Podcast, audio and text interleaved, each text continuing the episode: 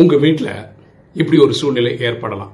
ஒரு நாள் உங்கள் மனைவி சமைக்காமல் நீங்கள் ஆன்லைனில் ஃபுட் ஆர்டர் பண்ணுங்கள் அப்படின்னு உங்ககிட்ட ரிக்வெஸ்ட் பண்ணலாம். நீங்கள் என்னம்மா ஆர்டர் பண்ணலான்னு கேட்கும்போது உங்களுக்கு பிடிச்சது ஆர்டர் பண்ணுங்க அப்படின்னு அவங்க சொல்லலாம்.